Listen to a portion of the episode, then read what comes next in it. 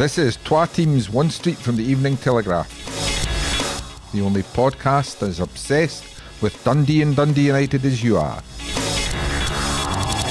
This week, it's apoplectic Arabs as Livy leave it late to postpone. And D off again, but this time it's to face buddies in the cup. Hello and welcome to this week's edition of Twa Teams One Street from the Evening Telegraph. Oh, oh, oh wait, wait. No, no, no, sorry. It's been postponed at the last minute, boys. There's people in the stands already as well. Yes, Alan, I joke. But what happened at Livingston to United last night? Yeah, it was a bit of a farcical situation. Um, a, an afternoon of really, really poor. I should say that's miss- Alan Temple, and there he's Graham Finnan, and he's Josh Grant. See, I was so wrapped up in my joke that I forgot. We're all here. Yeah, we well, made it. we're all here. We're yeah, we're a bit um, slapdash as we try to figure out what on earth to talk about for the next wee while. Um, but no, it was a situation that should never have occurred. Um, the game should. Um, last night's, uh, as we speak, game between Livingston and Dundee United should never have been declared on at the 3 p.m. pitch inspection that was called. It was called for a reason because both clubs had uh, fairly uh, strong fears that the pitch wouldn't be playable. Um, Liam Fox, because he's relatively local, um, went along to that pitch inspection, was of the opinion that uh, there was real doubts over the game, and given the temperatures, probably wouldn't get any better. The pitch. Um, David Martindale described it afterwards as borderline at that point, which, while not saying that he didn't think it was playable, if you think the pitch is borderline at 3 p.m. and the game's going to take place, Especially the home manager. yeah, and the game's going to take place well after sunset, then a little bit of logic surely dictates that at best, all you can really do is say regroup and have a second inspection in an hour or two hours. Yeah. The thing you certainly don't do is say game on and then effectively allay any fears over the game taking place, convince any fans that were on the fence to come through from Dundee and to basically make everyone think there's no problem. And as far as I could tell, the referee, the match referee, I should say the the not to, I mean, it, it feels cruel to you know throw people, throw one individual um, into the spotlight, but the the pitch inspection was carried out by you know one person, so uh, th- that was the fourth official, um, Scott Lambie. He's obviously more local than the, the match referee Matthew McDermott, so he came along and, and did the pitch inspection. He passed it on. Then in the evening, Matthew McDermott, the match referee, has went on the pitch with his team of officials and has within minutes uh, said, "No, of course not. This is dangerous. This pitch is it's frozen. It's dangerous, and of course the game's not going ahead." And I think the without being too blunt about it, the the massive frustration is the whole Dundee United squad have, and especially Liam Fox, have kind of went, "Oh yeah." I mean, yes, nothing uh, asked him what's changed between three o'clock and, as you know, we were speaking at the time, half six, and he's gone. He's told me very little's changed, and It's that's got, it's the got a couple of de- degrees colder. yeah, that's that's the frustration. It's the fact that, granted, the pitch might be a little bit worse uh, in the evening, but not a lot. Uh, you know, at three p.m. you could see this playing out. So there's a huge element of frustration from Liam Fox, from the coaches, from the hierarchy, and especially from those fans who, you know, at best were maybe at you know Queensferry or whatever, you know, but certainly they weren't local to Dundee. You know, they had made the they'd broken the back of their journey by that point. So uh, really disappointing. And And who dis- wants to risk a U-turn in deepest, darkest Fife? we were, you know, That was we my joke. we were, and we were discussing this off air, and you know, Dundee United are going to rightly, uh, on behalf of themselves and on behalf of their supporters, because the supporters want to see some sort of reaction to this. You know, will contact the SPFL and want to um, clarify the processes that take place. They want to make sure that you know they want to know how this decision was come to, and maybe you know make sure decisions like this don't happen again because um, it's obviously something that shouldn't have occurred. But at the same time, discussing this, we were kind of saying, what, what is there to be done other than maybe advise the officials to err on the side of caution if there's any doubt, because I fundamentally, think they're supposed to take the weather forecast into account, aren't they? well, fundamentally, one person's made a mistake. Yeah. And listen, we're not going to crucify the guy, and, and it happens. Everyone makes mistake. I'll make ten before the day's out. It's you know so so be it. Um, but the, the nature of it is this one has proven to be quite a, a high profile error and a, and a costly one. But you know, there's we don't need a a summit and a thousand word dossier to know what's happened. Somebody's Yeah. made an error of judgment, and hopefully it, it doesn't happen again. if, it, if it, I, I don't know the fourth official. If if he's young and relatively inexperienced, they sit him down and explain to him so that he learns from this because he'll feel terrible. And if he's an experienced official, can maybe be a wee bit, you know, forthright if you like with him and say, "What were you thinking?" The thing But- that the thing that totally baffles me is at 3 p.m. uh, As I say, Liam Fox is there, David Martindale is there. I think um, Liam privately will be a bit more forthright about telling telling you that he thought at that point the game will not go ahead. I, I think he said on the record. Well, they had- both know the pitch, don't yeah, they? he, th- he said on the record, you know, he had these severe doubts. I think he was a bit stronger than that. David Martindale, on the other hand, told us that he at that stage thought it was borderline, which again, a little bit of common sense. You say if it's borderline at 3 p.m., that's going to cross that border Ah, by by 7:45. by 7.45. And both these men, as you rightly say, know the pitch so well. David Martindale does everything at Livingston, you know, and, um, you know, he knows that pitch better than anyone. Um, and Liam Fox worked there for seven months on the coaching staff. As David Martindale said to us after, I think his exact words were, Foxy has been that guy out there with the shovel and the fork. so, you know, that, that was his words. So, bo- you listen to these guys. Yeah. You know, if mm. you're the fourth official, I know you're you're probably obliged in the rules not to take into account what the I was, coaches I was say. going to say that, Alan. Is, is there a, a, a pressure put on officials to get games on? We always know that towards the end of the season there can be a pile up of fixtures depending on how things are. We've had the World Cup this year. There, there obviously isn't a lot of free midweek dates between now and, and the end of the season. The pressure is always on to get the season finished. So, is there a, an unfair pressure put on officials to give the game? You've got to give the game every possible chance, but maybe by being ridiculous, like we've seen last night, that game obviously should have went off in the afternoon, but the official is feeling pressure from above and saying, "Look, I'm not willing to make this sort of call." As you said to him, maybe he's Yeah. maybe he's not experienced enough to take it on himself and go, "This game is off." Mm-hmm. You know, he's not willing to make that call. I mean, it's a good question and one that, if it were true, we certainly wouldn't get No, an no, honest answer. However, what what I would say is worth saying is there was no pressure put on him from either club, No, from the no. from either manager. You know, both managers, if it had been left to them, I think would have probably said, oh, "Sadly, this isn't happening." Um, so You that's sort what of think it's about reading the signs, because I mean, I'm, I'm sitting here looking at the league table. I'm aware of United's recent form. There's two managers that want the game on. yeah. So oh, if no, they're if they're erring towards it going off, I, if I'm an official, I'm like, oh, I better listen to them. I think I think the other thing that's worth pointing out because uh, you know I think there was a, a, a lot of vocal criticism is this is a completely different argument from whether or not you like Livingston's artificial pitch. There's no blame at Livingston's door here, whether you like the pitch, whether you not, whether you think it's more liable for games being off, which statistically there's no particular evidence of that, w- or not, is a completely different argument. No, no one is, is criticising Livingston for what happened. Um, they did their best to get the game on, but come 7.45, the, the pitch wasn't playable. This is a debate about something else entirely. It's about decision making, it's about communication, and it's about making sure you're not mucking about the fans because this is getting a wee bit silly now, coming hot on the heels of obviously those Dunfermline fans who made the trip up to Dundee only for that game to be called off so late for the first attempt at that. You know, we really need to streamline this process, and if you see if it means more games getting called off, you know, because you err on the side of caution and try to ensure fans aren't making a wasted, expensive trip, then so be it. Do you know what? Maybe you will get the odd game that could have been played that mm. won't be played. But so be it, because in, the- in the wider picture, we need to we need to stop this because fans can't afford this. Uh, plus, No. plus you you want to watch good good match as well. I mean, mm. if, if the Yeah. conditions are going to really ad- make it adverse conditions to play football, and I mean, what's the what's the, what's the Yeah, point? I, well, that's a very good point, George. I'm, I'm old school entertainment. What's that?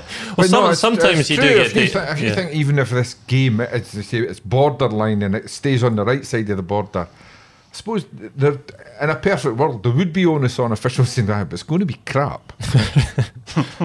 You do get some games where it's wet and wet and wild, and it, there's tackles flying in and all that sort of stuff. That's good fun. But if it's a frozen, Ah, frozen, frozen astroturf, it's it's, Yeah. it's no fun at Uh, all. artificial pitches are will rain, no problem whatsoever, but they do freeze. Yeah. Yeah. They do freeze. And days gone by, Tom, remember, Dens and Tannadice, didn't matter if it was frozen. The, the rule of th- thumb was, is it flat?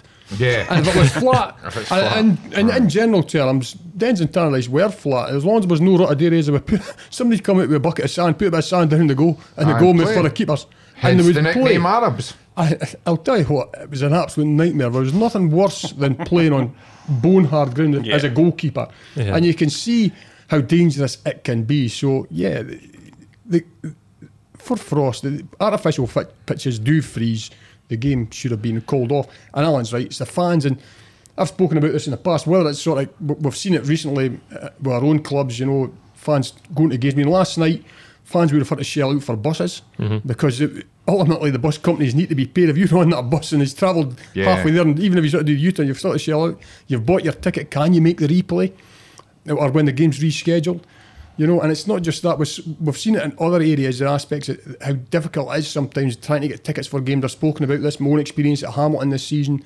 No, I'm, naming Hamilton, but there's other clubs as well. And Dundee are, are, quite guilty themselves at times in terms of getting tickets. It's so everything seems to be so awkward. It's an entertainment Yeah. business, but it seems to be so awkward. We forget about well, the one thing that we need all it is uh, are the the public that come to these games, and we make make things so difficult for people that you, people turn away. You know, Yeah, well, if you keep doing it. teeing them Yeah. off, I was going to use a worse word there, but I decided to use a different letter of the alphabet. But if you do keep teeing them off, they'll go away. They'll, they'll, they'll, they'll drift away. They'll get fed up. Hmm. And uh, particularly away fans, because especially this time of year, away, away fans are cash. Mm-hmm. Yeah, mm-hmm. and li- a For club like clubs. Livy as well that don't have a huge Yeah. ho- home support. They they live off the away Yeah. fans coming in, so they, they'll have been uh, from a business point of view. I'd imagine they'll have been pretty disappointed the game was off. But It's interesting Bear mentions the goalkeepers as well because when I kind of came down the tunnel and into the stadium and, and everyone was milling about and there was a sense that the game might be in doubt, the referee Matthew McDermott was having a right long chat with Mark Birighitti and there was a lot of pointing going on and a lot of shrugging the shoulders. And I think Mark Birighitti was probably rightly making the point that, that I mean, you're kidding here, aren't you? you, don't, get, you don't get this sort of thing in Australia. Yeah. Well, Exactly. I, I was I was going to say, to be fair to the referee, anything under 20 degrees they want off in Australia. So I would be like, well, you're not the person to ask, with all due respect. so while um, while we we have uh, well we can have fond memories of bear bumping about in the Yeah. concrete hard uh, Oh, yeah. ground, uh, you know, in 2000, you know, in 2023, it's just not it's not safe. It's it's not uh, professional athletes shouldn't have to to play on that and. As I say, uh, there is absolutely no question about the decision. Everyone was fine. There was no antipathy towards Livingston. It was just the decision, the right decision was made. The problem was that the, the right decision should have been made four hours ago. Yeah, Ah, the yeah. boy And, had and a there, were, there were a few comments on Twitter that we cannot publish in our newspaper from Dundee United fans who were obviously very close to the stadium at the point it was called off. In a footballing sense, it was a blow to United because they're going well. Yeah, absolutely. They were good against Hibs, really good. Um, the big, I mean, a result would have built up their confidence for the big one on Saturday. well, the, the the the biggest disappointment against Hibs is United didn't make it three or four, and then didn't hold on for, for the victory. And if that's the biggest criticism, and it is a you know it's a fair you know they've dropped two points, so it's a fairly you know substantial criticism. But if that's your biggest criticism, then it shows the process, Yeah. the the progress being made. You know they've gone to Easter Road, were by far the better team, should have won the game, just like. Um, at Tannadice, they were the better team. Well, well, certainly created a lot of clear chances against Hearts and were minutes away from holding out. And so they are playing, and you know they've won a couple of games as well. They're playing good teams and they're playing well and they're getting close to a thing. Need to see games out. You know that's Yeah. it's become a, a wee bit of a pattern. They've conceded late goals against St Mirren, a couple against Celtic, Hibs, Hearts. That them you know that becomes a wee bit of a pattern. So they need to sort that, but they know they need to sort that. That's you know they need to be more um, aware, diligent, um, just vigilant in the closing stages. That goal Kevin Nisbet scored Um, it's in the 93rd minute of the game. It's a long shelled diagonal, and Kevin Nisbet's able to kill the ball on the edge of Dundee United's half, run along the edge of the box, and then get a shot away. That can't happen in the 93rd minute. It just cannot. So. But they, but I'm, I mean, I'm not telling uh, the Dundee United players anything they don't know. So a case of fixing those little details. But in terms of the overall picture, some really, really good stuff at Easter Road. Um, despite Hibs' recent struggles, decent side, decent players, not an easy place to go. So United can be really happy with that. And you know, the league table it could make happier reading, but they're out of the relegation zone. Um, Yep. They've got a game in hand over a lot of teams, and now they can take a breather and you know look ahead to the a game they should go through. And I'm maybe touching on it a wee bit later, but I, I don't think it might be that quite the cakewalk that, that some people think it will be. But let's Me. Make, however, let's make no mistake, it'd be a disaster if they don't win comfortably. Yeah. Uh, George, once once the initial disappointment of the late goals settled down a bit, five games ago, four games ago, United would have bit, bit your hand off for a point away from home anywhere in the Premier League. Exactly. I mean, you just look at their got the table in front of us. Their their away form. They've only got one win away from home, and that was just this turn of the year at St Johnstone. So away form is not something that has been their friend all season. And I'd probably put the the Hearts game in that the same bracket as the Hibs one, as, as Alan mentioned. That these are teams that at the start of the season. United would have seen results against them pretty few and far between. I think Look what Hearts did to Aberdeen last night. You Exactly. know, it's not a bad result. they're they're by far and away. I- He's the third- learning. He's learning how to get in with the local community. You've been mentioning Aberdeen defeat. I mean, Hearts are by far and away the third best team in the in the country, and I think that they'll start to pull away from It's it. not from the rest. Aberdeen. Not quite. Not quite. Um, Be lucky to make the top six. yeah, and as you said, go, going to Easter Road is uh, is a tough place to go, Yeah, and to whatever- be with, wherever Hibs are, Easter Road's a Oh, tough it's- place to go. It's, it's, it's a funny Absolutely. thing. and you could see United aren't far away. I mean, we're talking minutes here from getting two massive results that would make the league table look a lot better. But the league table Mm-hmm. already looks a lot better than it did during the World Cup break. For those what six weeks they had to Mm-hmm. look at it, and they were bottom of the table. Yeah. And in the next five games, they've got Killie and St Johnstone Yeah. in there. So And if you play, it's if you're playing better. well, Bear.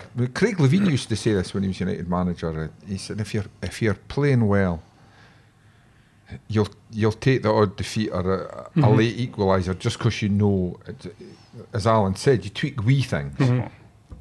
And you've got results. If you're not playing well, Yeah. even if you're winning and you're not playing well, you're possibly more worried, aren't Yeah. you? yeah, and United are playing well. They look a very competent side now. They look capable of, of picking up results. My big worry, Tom, is you know they've been playing well for a wee while now, and they're still sitting down there in, amongst you know that that drop zone area. Um, they haven't managed to pull themselves clear now. They might well go on and do that, but they haven't at this point in time. Now, what what's going to happen when they suddenly stop playing well? What's going to happen when maybe they, they have a run of form where they're not doing so well? Yeah. you know, and then suddenly they're still down there. And we're, we're approaching the last 10 fixtures, as I've always said, and then you're on the run, you're Yeah. on the, the, the, the run of death, if you like. One slip up, and you could find yourself either being relegated or, or consign yourself to, to, you know, the pressure situation of a playoff. But I do think United have shown they've got it in their tank to, to, to climb up that table. We've seen that, Alan. You've seen it. You've seen it more than us. Um, we're, we're, we're seeing it from a distance, but the whole team seems to be functioning from, right from the back, defensively, midfield, up top, as a as a, a complete unit. Every every area that that Yeah. team seems to be functioning. Now, this, obviously, the manager would like a bit more, but it looks as though they're in quite a good place at this point in time. Yeah, I- I've seen I've seen pretty much every ball kicked by Dundee United this season, competitive and non-competitive. I've, I've seen them play badly, and I know they're not playing badly. But uh, Bear makes a right good point. You know, if this is a good spell, then for goodness sake, capitalise on the good spell because Yeah. there will be another bump in the road to to come. The one thing that concerns me slightly is. I would like, and I don't. This is maybe something that needs to be jiggled about during the transfer window as it comes to its close. But I'd like to see more versatility off the bench. They didn't make a change until the 83rd minute at Hibs, and by that point they were starting to drop deeper. The, the game, the, just the flow of the game had changed. Hibs weren't creating loads of chances, but the flow of the game had changed, and Hibs, uh, sorry, Dundee United could have done with a way to get out, to hold on to possession, fresh legs, energy, because they were been dominating the game for 60 minutes and they lost control of the game. And Liam Fox chose not to bring on, say, an Archie Meekison. He chose not to bring on a, a Rory McLeod. Tony Watt wasn't available. Sadat Anaku wasn't even on the bench. And you were just looking at the bench and thinking, right, A, there's maybe not the options that Liam Fox would like to change the game. And then B, those options that I would maybe think, like I would look at an Archie Meekison and say, there's a player who can is composed, can control mm. the ball, will bring a bit of energy into midfield, reinvigorate that engine room as Hibs are starting to come onto you and he just and, and he didn't get any minutes, which makes you wonder, you know, Liam Fox not think he's hitting the levels in training that he would want. I, I, I don't know because I, I think Archie's a, a, fabulous talent. So there's there's wee questions in terms of that. Um, you know, could maybe do a wee bit more depth in that squad to make changes, particularly in the attacking area. However, however, as I say, these are, are relatively small details. it's it's a fundamentally well shaped up, hard working team that's playing playing decent stuff. And for a lot of the season, you've not been able to say that. So I'm still relatively positive, but I certainly do look at that rerun. I look at you know Celtic home, Hearts away coming up. The difficult, Kilmarnock away also difficult. But you, if you can take something from Kilmarnock, don't lose at Rugby Park. St Johnstone home. You've then got Ross County away uh, a wee bit further on. I've got that one circled because that gets me away from the new the newborn baby for a wee while up and down. So, um, uh, so you're, not, you're not supposed to say that out loud. so you need to cut that bit out. Alan will be up with Dingwall going, can we postpone it and play it tomorrow so I can get two nights? Um, so but all of it, you know, uh, so once that calendar kicks in, there's games against the teams around them. Those will be will be crunch games, but um, no, uh, certainly a bit of positivity, but there is a frustration shooting that it could be so much better because with those four points that they lost against Hibs and Hearts, they would be level with yeah. St Johnstone mm. in eighth, and they would be three points off the top, six. The top six. So that's why um, you, there is a, a, real degree of frustration there, but at the same time, that shows you the margins in this league. We have been saying it, and it can be frustrating for fans because you're going, well, what are you talking about small margins? We're in a relegation battle, you know. Yeah. But it is true. They just need to turn the positivity into points. You mentioned the bench there. Is the tie of the round against Stirling University on Saturday an opportunity for uh, Liam Fox to take some players off the bench and give them a starting place? Because uh, I mean, I, have got a, just a sense you're going to disagree with me here because you told me beforehand. But I mean, I'm expecting Stirling University to turn up with long hair, combat jackets, and somebody somebody to bulk in their kit bag because they've been out on Friday night. But you're telling me that's not quite the case. Uh, it's, it's, my understanding that, that, that that won't be the makeup of the Stirling University you're just gonna, squad. You're just going to ruin the romance of the cup for me, aren't you? Aye, it's. Um, yeah, you can, you can tell. Well, tell us they're a real team. Yeah, you can tell I was one of these university students because I'm I'm I'm um, withering. I wasn't. I wasn't, but I did book in my kit back before I came. I'm, I'm, I'm kind of uh, yeah bristling at your withering assessment of students here. Um, no, it's there. The, that was envy. I had a really interesting chat with our with our skipper James Berry the other day, so there'll be some stuff in the, in the coming days, and your and your papers uh, with regard, but a really enjoyable chat on and off the record about the, the makeup of the, the squad and, and how they work there at Stirling University. And there are um, and they've picked up a lot of talented players. You know, a lot of guys that have dropped out of the SPFL. You know, come through good youth systems. You know, your Falkirks, your Raith Rovers, even further up the chain. And at that point, they've got a crossroads of saying, "Do I stick at it, get a part-time job, and you know, go to League Two or League One, or perhaps go play in the Lowland League, get a scholarship at Stirling University, and come three or four years, I can play loads of football, half decent level, come out it with a degree, and then I'm still only 22 or 23 years old.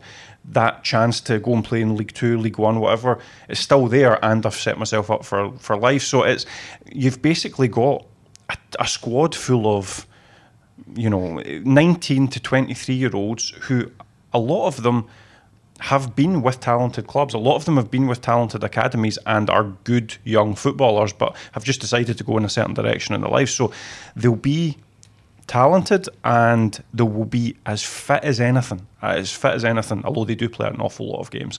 Um, so uh, they'll be a, challenge for Dundee United, but quality should shine through. Ultimately, quality, experience, nous should eventually make this a 3 0 or 4 0 game. But I just think yeah, there'll be this sense because they're called the University of Stirling that there'll be this yeah. ragged, ragtag band of disorganised the young, the young ones turning up. One of them's missing the game because he's on a CND match. I'd love but that. They'll, they'll, they'll not be that, that's get, for sure. You get the feeling their warm up's going to be they're out with one ball and somebody's going to cross in the box and they're all going in to try and head it past the goal. different coloured socks and stuff like that. Well, I mean, Alan's given us the truth and the reality there, Bear. But let's get back to fantasy. is, is, there, is there a group of people on this earth who have more time to train than than footballers who are also students. well, you wouldn't think so. you wouldn't think so, but students have got other things to do as well. As well as learn and play football, there's other things going on in student life that, that keep you occupied. Either ah, one lecture a week. I love this coming from the retired Tam who's on holiday every well, two weeks. Say, Unbelievable. Bear and I are parents of daughters who yeah. went to university, yeah, yeah. and I, I never saw more of my daughter than when she was at university. It was a disgrace. I'll have you know, as I say, I spoke to the skipper James Berry this week, and he is juggling a 65 game season with doing his dissertation. So oh, I dare you to go and tell James that he's uh, that he's somehow living a life of leisure. Please do. You're spoiling it, Alan. I know. You're spoiling it. Aye. But no, in terms of, I, I, believe there was a question somewhere a, a, a while ago, and um, no, I was just, I've just got this, I've just got this picture of what a student should be, and yeah, I would, I would look at players like uh, Matthew Cudjoe, uh, Peter that would need minutes, um, maybe even a Sadat Anaku, for example, as well as your guys like Ross Graham and Charlie Mulgrew, who you know could do with some minutes. I would look at them and you'd maybe say um, uh, Carl Johan Eriksson, maybe a wee change between the sticks, give him some minutes. So I think there's there's definitely players there that because um, you don't want to disrespect your opponents, but at the same time, there's players there that are perfectly passable top flight yeah. footballers who need Liam, minutes. Liam Fox's favour is he, he, he, if he plays Mulgrew, Eriksson, Pawlett, he's certainly not disrespecting anybody by putting players of that Absolutely. quality in. And also, there's no harm in and I wouldn't say that this would happen consciously, because I think it is a subconscious thing often. If you've got guys that are playing every single week in the Premiership, they then line up against Stirling University, or they do they drop 10% mm. even subconsciously? Whereas if you bring in guys who are desperate to stake their claim for a jersey and have been chomping at the bits for minutes, as well as being good players, you maybe get that little additional zip and zoom from them. So um, I think it would be not disrespectful at all to make a few changes. In fact, I think it would probably be quite a wise move because I know there's a lot of boys in there that are desperate to, to get out there because Liam's played quite a consistent side now for a while, and I think there's a lot of players there that are really itching for an opportunity. And George, is there any more motivation than, as Alan says, Stirling University are a real football team. They're a decent football team but there's going to be a lot of people like me at Paradise on Saturday and around the country going, There's a bunch of students. and your team talk surely is, you do not want to be the team. No, the banana The Premier League yeah. team that was even taken to, you know, replay or extra time or yeah. whatever against it. No, you, do, you don't want to be the first first no. game on sports team, do you? No. when you're playing Stirling uni. So um, it's, a, it's a classic cup banana skin, but I don't expect United. That, that in itself's motivation for the big Should team, be. though, isn't it? That they'll go, to avoid looking we, daft. We, we can't, yeah. we can't lose this one. Exactly, and they have to. The players have to be going out there expecting that if they don't start with intensity and, and look like the Premiership team against a lowland team to their home fans, they're going to get stick. There's the also fans aren't going to yeah. handle that at all. So. There's also a bigger picture to this, which is this is the Scottish Cup. Exactly, this is, it's, a, great, it's a, chance great, to get through. It's you know, a really they, good chance to get they through. could have they could have drawn away at Celtic or, exactly. or Rangers or or away at Hearts. You know, fundamentally, in the bigger picture, they have been handed a very, very attractive home tie that allows yeah. them to get to the next stage of the Scottish Cup, which Ah, is hey, a chance Liam to. Fox or any other manager, you'll take Glasgow University the next round. whatever university is available, Exact- whatever non-league teams are available, You know- as long as it's at Tannadice. This is, you know, you talk about clubs like Dundee United, basically every club out with Glasgow will say you need an element of luck along the way in terms of your draws if you want to get to Hampden or even better you want to you know even reach the final. You need an element of luck to your draws. You need to play well along the way etc etc and here's your element of luck. Don't don't waste it. You've got a very winnable tie. Hopefully move on to the next round. And who knows this could be the road to Hampden again. So there is a although it's a, a fun tie to chat about and you know knock a, you know knock about there's a bigger picture Serious here which business. yeah, there's a bigger picture here, which is it's the Scottish Cup. It's it's the big one, and Dundee United just need to do their business, and, and who knows where the, the journey might take them. Great stuff. Just to finish United section off with a bit of housekeeping. um, I was away last week. Tony Tony Watt's still getting linked with a move to Salford. Yeah, uh, to be fair, I think the the Salford interest is wavering. Um, I think there's uh, it's a little bit of discussions whether or not that would be a, a permanent move or a loan move, and I'm not sure all parties are quite on the same page right now. We'll just say that. And uh, Tony, for the moment, is a is a Dundee United player. Um, talk of interest from Galatasaray doesn't go away in terms of Aziz Behich. Uh, Liam Fox said no contact and asked him last night. And there's a few clubs that are very, very interested in young Rory McLeod, but that's not quite manifested into a deal being done. So um, lots of talk, lots of talk. Um, Logan Chalmers is away, so a lot of outgoing chat and a lot of outgoing happenings. So I uh, saw an maybe, comment from a fan about Logan Chalmers uh, on social media, and it was very respectful, but it pointed out he's 22 now. He's not a regular. He's never been a regular. Is it? Is it time for him to make a permanent move? perhaps, yeah, yeah. And I- that's, I the, I- that's yeah. the thing that I'm not. But I'm, I'm, I've mentioned Logan Chalmers, but it's a, it seems to be a thing now that players players are well into their twenties and they're they're not playing for the parent club and they're going on Hmm. loan, going on loan. Is it not better for these players to actually? Well, I, I assumed permanent move. that the Tranmere move was going to be a permanent move, just without uh, looking too much into the story beforehand. I was surprised to see it was a loan because with them ending the air loan, I don't know, maybe United are getting a bit Don't more money from wrong, Tranmere. The But bigger cl- clubs Yeah. like Chelsea is a great way, great way to travel the world. Sign for Chelsea and spend the next five years jetting all over to diff- on different loans. and then get sold for 10 million. That's, I- I that's I don't think Chelsea Logan do. Chalmers is is. I think he's a good player. I, think he's a good player, and I think uh, when he first broke in, I thought he's a really good player. Yeah. But I don't think he's one of these guys who's stalled a I bit. don't think he's realised the I think that no. I, I think he has had injury problems. To be fair to the lad, um, but he's going out on loan up to Inverness.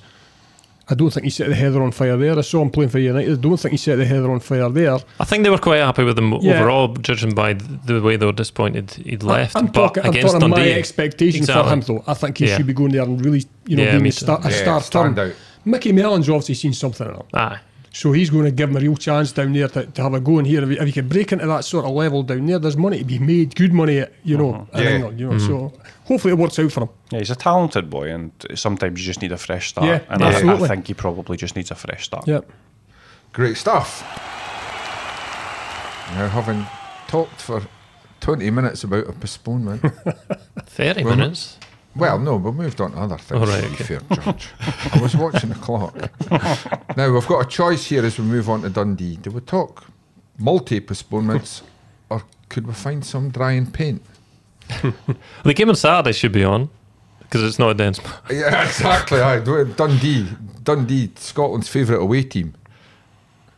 Yeah, I'm, I'm looking forward to What- just seeing a game. I to mean, like I say, I was away last week. What's going on? Why can't they get Dens playable? Um, Is it bad luck or is it bad management? Not think- like Gary Bowyer. I don't expect him to be out. I, uh, I, I wouldn't put point. Yeah. That's a bit harsh. I'm not the manager Come on, because he's- Gary Bowyer. One more postponement and your job's on the line. I wouldn't point any fingers at the gr- groundsman. No, either, no, 'cause no. the- there's stories of them being out at 3 a.m. Yes. and trying to fix that pitch. I know the stuff. ground. Yeah. Still know the groundsman at Dens, and, the, and they work very, very Yeah. hard, and, and they know the stuff. You can, and I remember, oh, a few years ago, th- possibly Paul Hartley, Neil McCann, maybe starting James McPake, that there was a l- huge praise for the quality of the pitch at Dens Yeah. Park because it was very good. I think now So we're, is, it, we're- is it equipment? Is it? I, mean, I think it's more budget. To be There's honest. been waterlogged. I think they're spending It's- spending but less money on it. it. Was it two waterlogged pitches and a frozen pitch? Yeah. Um, the game on Tuesday, I think, would have been on had they turned the undersoil heating on, but they chose not to because it was going to cost money. Uh, which isn't, I would say, anything to be hugely worried about. It's not because they can't afford it. It's because Are you they, a Queen of the South fan? I'm thinking if they can't afford to heat a pitch, how could they afford to strengthen their squad and get not, promotion? It's not because they can't afford it. It's the new John Nelms' way is to stick stick as strictly as possible to the budgets they've set, so Right. that they don't have these year year on year losses that they've, they've Does it had for relate so to long. the competition as well? I know they've lost Yes, league games as well. I think I, th- I think they were only expected maybe between a thousand and fifteen hundred through the through the, the gates. Only two of the stands were open.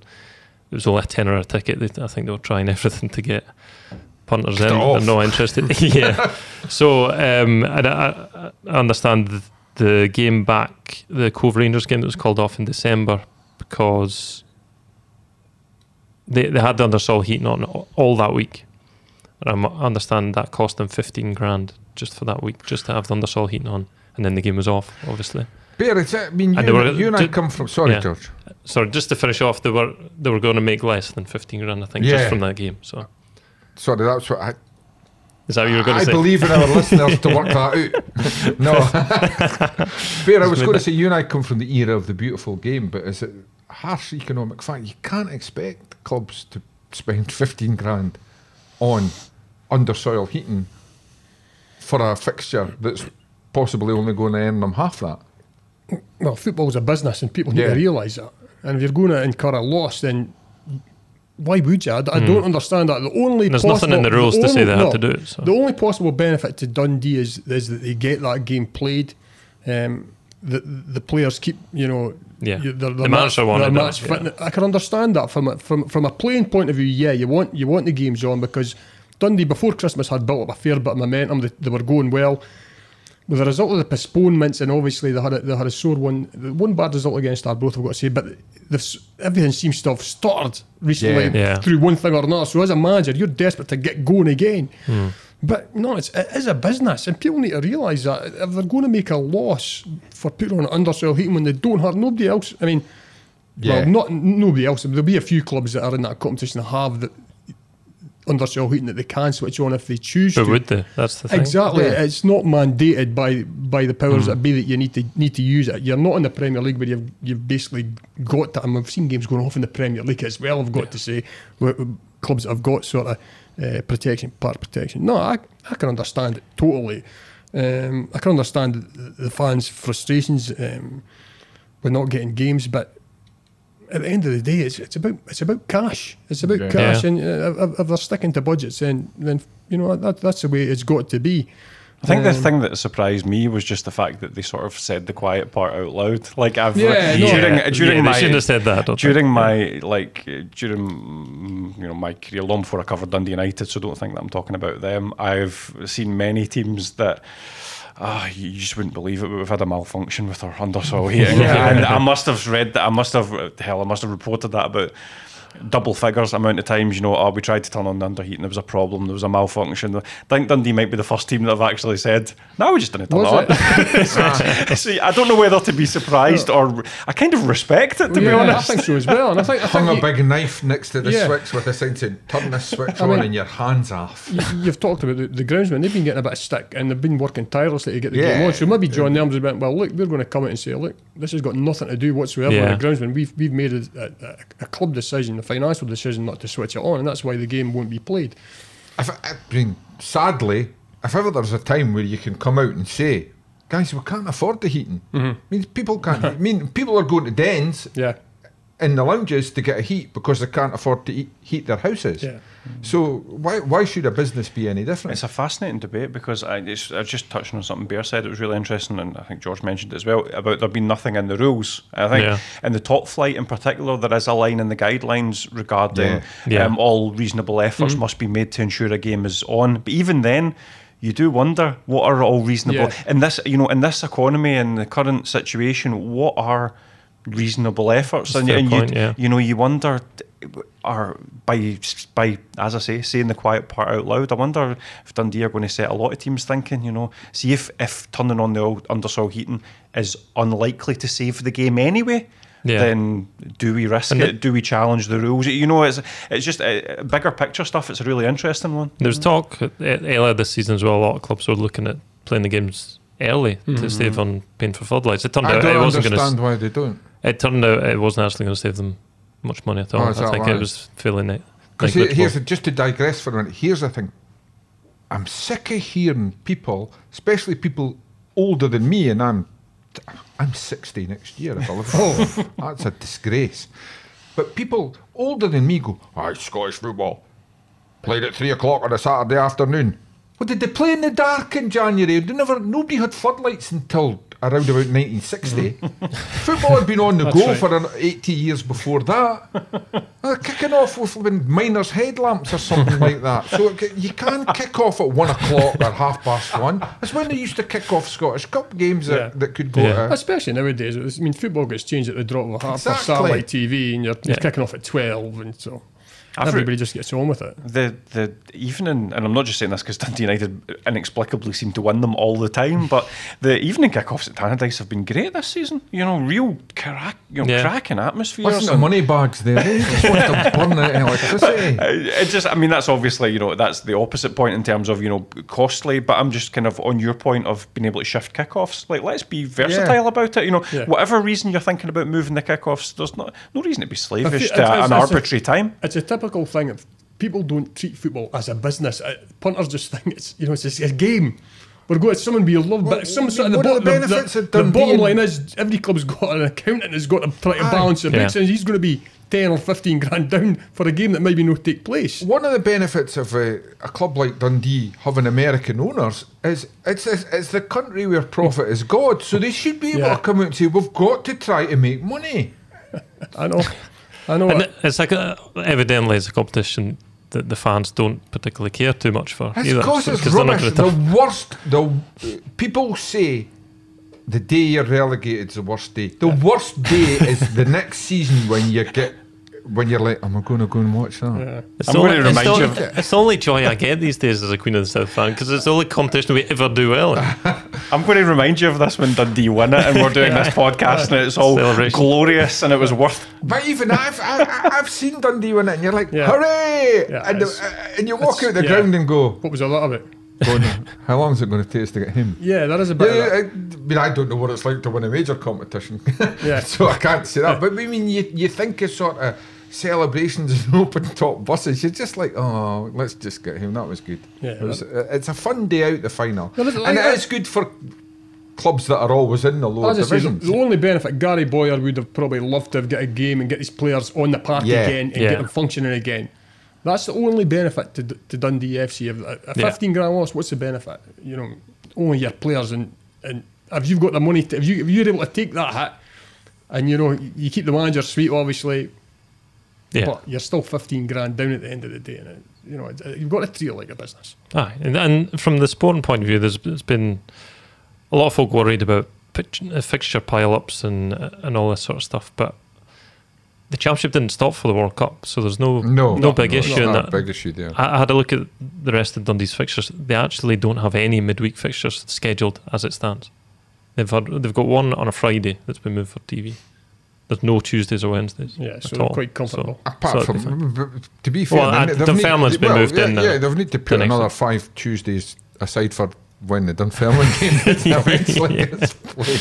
You know, is it next Tuesday? Tuesday coming? Yeah, they just stuck it in for Well, next you Tuesday. know it's go- you know it's either going to be torrential rain or minus twenty I mean, on I Tuesday. did say last week I thought it was extremely ambitious that they would stick Actually, it I think the weather forecast is quite mild Is for it- next week. So th- they stuck it in three days after another home game. I thought that was just balmy, but they've just went, "Oh, we'll do it next week then." Again, instead of just thinking maybe a wee bit more about it and putting it. And you know it's going to down go extra time and penalties when it does get played. it's gonna it's gonna last forever. This tie. I think Dunfermline would quite like to go through. So, see, amid all Yeah. this disrespect, you could Yeah. just you could just let No. Dunfermline go through if this is the attitude. Yeah, I mean, uh, yeah, we're It's, probably it's, just- the- it's just the most forfeit. interesting tie of this competition because James McPake's coming Yeah. back today. Yeah. I think he'd, I think he'd quite like to get the game on somehow, so he can have a go at them. To be honest, on the footballing sense. I did quite like he um, on James's um, Instagram. He posted a picture of himself and on the touchline and just said the Yeah. caption. So who's for summer football then? so I think uh, fair to say he's been a little bit frustrated by by the way this has panned out because as, as you rightly say, I think he, he fancies a wee crack at Dundee. Yeah, I, I think he was talking in the in the press before the game was called off. Obviously, that he was just. I think he was asked about going back to Dens Park, and I think he mentioned about just he'd be sitting in his old seat as it was because they changed the dugouts, which I didn't even notice until somebody asked me which. Uh, You could give the game away. dugout George. did Dundee play? Dundee scored and he comes running out the dugout and punches the air. yeah, I don't think that happened. No. But, I uh, did, talking to changing the I remember uh, for all attention to detail wasn't his biggest thing. It was Ivano Bonetti changed the dugouts when he Mm-hmm. became manager because the away dugout was right on the halfway line. But it maybe says something about the ethos of Dundee down the years that the home dugout was much closer to the dressing room. so it was like, oh, we'll get our cup of tea quicker at half time. Well, I think James McPake actually changed it himself when he came in, just to change something. have They don't try to change way everything. back in the day. yeah. Eh, the, Yeah. the other thing about the But they've Dens changed it back. we were boys, Bill, you needed binoculars from the Dens. Yeah, When, I mean- Uni- when United won the league, Yeah. there, Jim McLean had to stop halfway to the pitch when he uh, Yeah. at the final whistle because it was so far. Stop for a water break. Well, they're like bunkers, weren't they? I mean, you had Oh, to climb out of them to physically get up to the, the pitch level. I, I- I mean, it was like the, from when you were sitting in those old dugouts, it was sock high level Yeah. that you were watching the game. It Terrible bizarre. position Well, to watch a that's- game from. Yeah, The word dugout is that, is that not? yeah. Oh, George. Ah. Jo- by the way, George has got two degrees and Not a very combat useful. jacket. Yeah. Um, and in terms of the Partick game, we hope and we expect Dundee to have made some signings before the end of the month. So Well, hopefully you know, I was Dundee say, should be stronger by the, then. The, the, the undersoil heating thing. I mean, fifteen grand that could be. Yeah. It's not going to be pay a player's wages, but it could be the difference between getting a player and not getting a player. Yeah, you'd hope so. Um, Gary Bowyer's certainly putting everything into getting players in, anything he can. He's been playing about with the squad really this week. He's released Derick Osei and, Joe Grayson's loan ended, the two players that barely Didn't featured in the past few weeks, and and he just made the hard decision that if I'm going to get Osei players was in, always a I wee gamble, wasn't it? He was He's a free he, He agent. was a wee extra. Grayson was. It's been a disappointment. I don't blame Gary Bowyer personally. Disappointing because he was a boy that obviously had ability, but yeah, didn't seem to assert himself in games. Yeah, I think to me it just looked like a guy that he, he was a good quality, really nice guy, but I think he'd maybe been in academy football too long because he'd been Blackburn under 23s up until maybe a couple of years ago. He's 23 now, maybe 22. He was still playing academy stuff. Yeah, so but I, I think that. youth coaches, funnily, if you mentioned a ca- youth coaches down the years would say you can you can calm someone down, but it's it's a lot harder to fire a quiet Mm-hmm. boy up. I, isn't don't- it? Yeah. I, w- I mean, obviously, I've not seen uh, as much of Dundee as, as the guys here, but uh, I remember watching the game at Somerset Park um, on TV, and that is the vibe you got from Grayson. He expected longer than he was ever going to get to make passes. Uh, You know, we were told he was this lovely passer of the ball, but it's like he expected an extra second to make those sweeping, ranging, Yeah, yeah. left-footed passes, and you're just like, you're getting, you're going to get snapped into before you get the opportunity to to make those sort of passes. So he's clearly got technique there, but uh, tough to.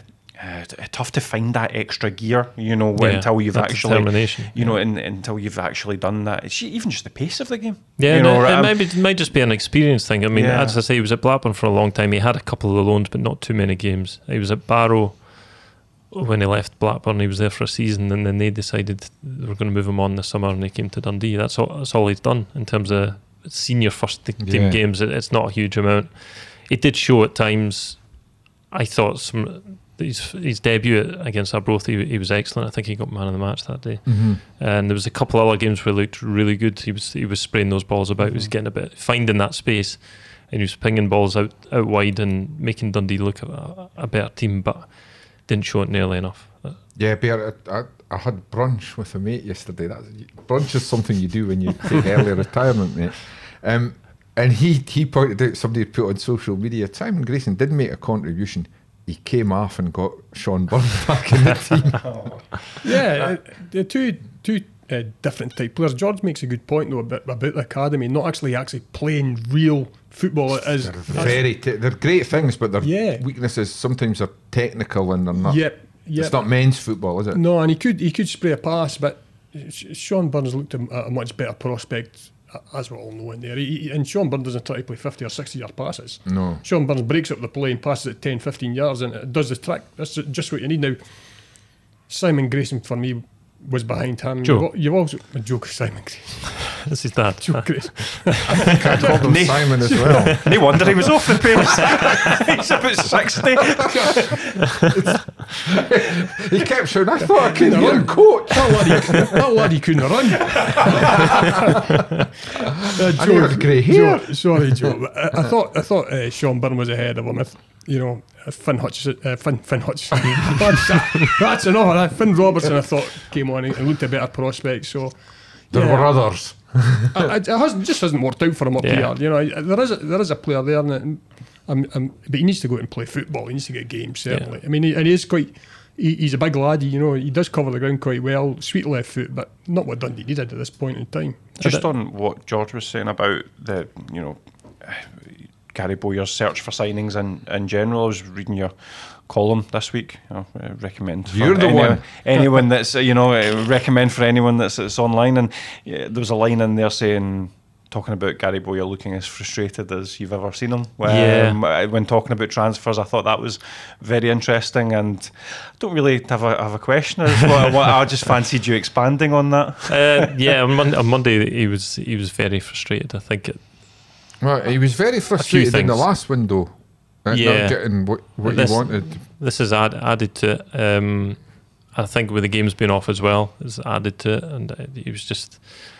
I think he just needs to sign it over the line just to make him make him feel a bit better. But um, it was just a whole lot of things come together. I think. I mean, it's a bit ridiculous. Less than a month after going to the top of the league, beating the team that was at the top of the league, most of the game you had 10 men. They'd been, air had been going well. It was a great win. It was, it was a great feeling going into Christmas.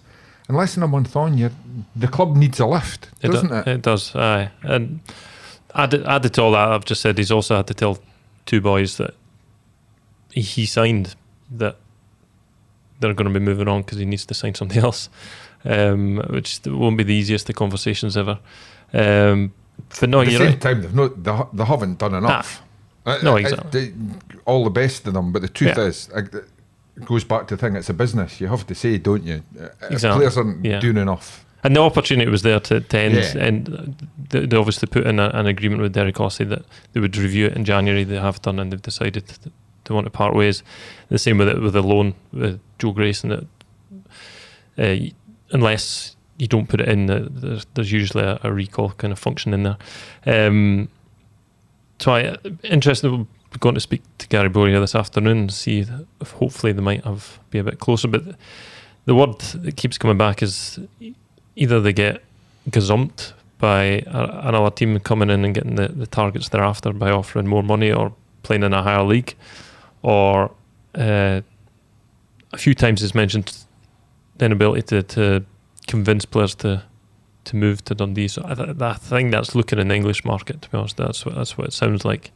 Trying to convince guys to, to up sticks and come up here is proven more difficult than than he anticipated. I think maybe maybe cost of living and all that sort of stuff it's, that affects footballers as well. So, um, but we've all That's a seen. funny one, Bear, isn't it? Because you'd think a team that a team with Dundee's reputation, which isn't always deserved, admittedly, but you think it's a ch- it's a chance to come up and you know get to the, the top league and get a decent contract for a couple of years.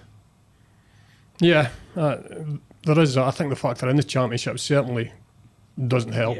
Tom, and I think that's that's that's that's a big problem. People down south see the Scottish Premiership and see nothing else. Yeah, They spoke very briefly. I was watching Gillette soccer Saturday at the week at the weekend. They spoke very briefly about Queens Park, and you know Kris Boyd was actually on. He was the only one who knew actually who they were. You know, the, Yeah. the, the, Yeah. the rest one of of them. the oldest clubs in the world. Yeah, and obviously they brought Owen Coyle into it because he's quite well known. Mhm. But the championship just you know, it's Yeah. just forgotten about. Well, can Down anybody remember the last So- time they watched a Sky game that didn't involve Rangers and Celtic? Yeah, from the exactly. Premier League up here. And Exactly. I, under, I understand So- why they, they they're a business too. I, th- I can feel for Gary Bowyer, but I mean, I'm, I'm looking at the rest of Scottish football. Is there any other transfers No, no, else? There was a there was a flurry. There was a flurry at the start that Yeah. obviously had been done o- for for a so, while. So but I'm still I'm still keeping my fingers crossed that we'll see Zach Robinson coming back. it could happen. I, I don't think that would be the worst case scenario at, at all. Yeah. You know, if they could get him back. January's What- what- um, a merry-go-round, and Yeah. yeah. Bear's absolutely right. And obviously, the, the team I covered, Dundee United fans are exactly the same. They want to see signings in, but a lot of clubs have you have a summer budget, Yeah. and that's in theory your budget for the season. Clubs will generally go to the edge of that budget to set themselves up Yeah. from the season to go. So when you come to January, yeah, you want to do business, but unless somebody signs up Yeah, or signs off on going over budget, you need to do wiggle room. You need to. Yeah. somebody, You need. may- somebody like I mean, I'm sure Liam Fox maybe doesn't want to lose Tony Watt, but if he's going to lose him, he would want to lose him now Mm-hmm. Yeah. to give him So time to get someone else in. Every every club's busy, but it's all ins and outs, all Mm-hmm. Yeah. balance, and, and that- that's that's tough when everyone's waiting to see the what best deal they can get for themselves, And, isn't and, it? and there'll be a lot of players as well waiting to, Yeah. towards the end No, of it, absolutely. see what right. op- opportunities come. And, uh, and and and agents will know Dundee are desperate, and so that adds a couple of hundred quid on Uh, that. and that George, you, you'll have to stay awake late with a new baby, Alan. You have to do that every night. Deadline day's just another day for you now. I think the concern for me is that I've always said that you know Dundee's strength is, is their squad size. Now he's whittling away at that Yeah. to the point that you know I mean as much as you go well, uh, Joe Grayson, Joe Grayson, and, and, and, and Well, De- I mean, let's be fair. He's got rid of Joe and Simon. yeah, Grayson. Joe and, Joe and Simon Grayson have gone. Derick Derick Osei, but and Niall McGinn's gone, Yeah. and you're starting to go well. Well, Yeah. well, they weren't maybe the best. They were still worth a shot off the bench. They were boys who looked as Yeah. though they, Aye. they'll give you something. You know, now the bench is beginning to really get. I, I- I heard him speaking when about 17 players, but you only need 11 on the park. But for Dundee, that is. That, When you've got nine subs, though. yeah. Is that, There that, that, speaks the typical fan there. but, Oh, we've got a bit all season. Squad's too big. Squad's too big. Few players leave. Oh my God, we need some signings. you need to get some signings. in, yeah. So but that, the, the, the nine subs thing is is an, another added um, kind of complication to all transfer stuff because clubs need bigger squads now or have the opportunity to use more players. So Yeah. they're not. Previously, they might Yeah. all have seven subs, so the two boys that aren't getting on the bench, they would let I go. remember when and that now they won't. Two subs. Yeah. I there's a game this season where Dundee made seven subs, which is the most I've ever seen.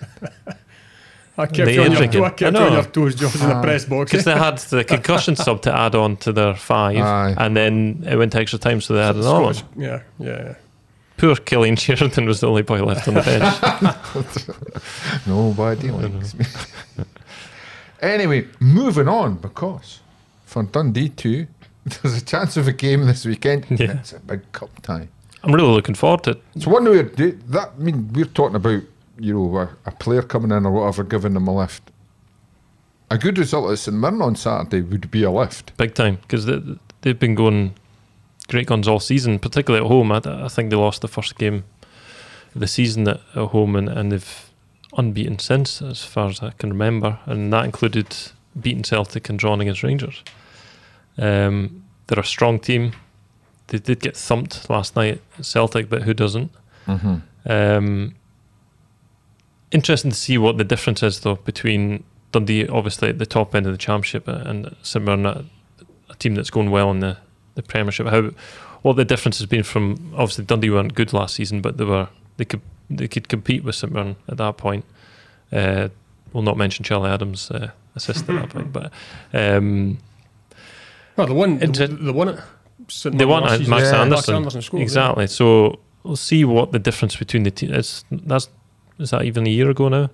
Just Yeah. over a year. Yeah, so it's over, I mean, a lot has changed since then, Mm. but really interested to see how Gary Bowyer's team goes about taking on St Mirren because they, they took on Rangers at Ibrox. Admittedly, Rangers weren't in a good place at that point, um, Still Rangers. but they were they came away frustrated from that one, thinking that was, we had an opportunity there to take that to extra time at Ibrox, which tells you that they've got the ability in there to step up to these big games. So hopefully we see that, and hopefully there's not too much kind of ring rust from uh, from sitting on the on the sidelines for the past couple of weeks. Bear, to be at my pessimistic worst, what often worries me about games like this against teams like St Mirren, St Mirren are not a team that scores lots and lots of goals. And you can go to a place like St Mirren when you're a team in the championship, lose 1 0 or 2 0, 2 1 even, and you come away going, oh, we're close. We're close, and you're actually not close Mhm, no. because that's the way they play. They they manage games in a certain way, and Yeah. and it gives you a false picture of how big the gap is. Stephen Robinson has, has done a terrific job at St Mirren. Um, they've got genuine, realistic ambitions to finish in the top six. Yeah. Maybe even snatch a European spot. I mean, you see, he's. he's Although if they lose to Dundee, You it look- could be you- the start of something you- terrible. you They're only at- seven points above. Yeah, but I, I still think that it's a tough. Yeah. They're a tough, tough side. Physically, they're strong. Yeah. They've got good players. You look at some of the players. They've got Curtis Main uh, up top. We've got Declan Gallagher. They've got uh, Gogic. They've got O'Hara in the O'Hara in the middle, mid. They're, they're a big side. They're a strong side. They're a typical. They're like the side that Stephen Robinson built at Motherwell. To be Yeah. fair, when they were going well, so it's a real big ask for Dundee. Great. I'm, I'm delighted that they. See, right, uh, see, you're Yeah. saying that right now. Would you say it is a? I'm looking at the two teams above St Mirren. Is it a tougher away tie going to St Mirren than it would be Hibs or Aberdeen potentially right now? Just because Aberdeen have just had a disaster at Hearts, Hibs aren't going well. I think Yeah. St are a tough, tough I think team. I think uh, you could say that, but I find it hard to say that term just because Uh-huh. it's Easter Road and because it, you know, Pataudry. Um, but I, I, But it's think got I, I that think potential, hasn't it? I think St have got real potential Yeah. of finishing above those two teams at this point in Uh-huh. time in the league. Um, yeah, I mean uh, the great thing is, uh, lovely to see 'em, It's normally a beautiful surface, so they can get right back on it. And um, George is right. I, I think the, and if you're two goals down after Well, ten minutes, you can watch the planes take off at yeah. I think I think there could be an issue with not having played that, and that's that's just the way that's just the way it's. Have been playing regularly. You know, Dundee have, have, has been starting um, with, with games off.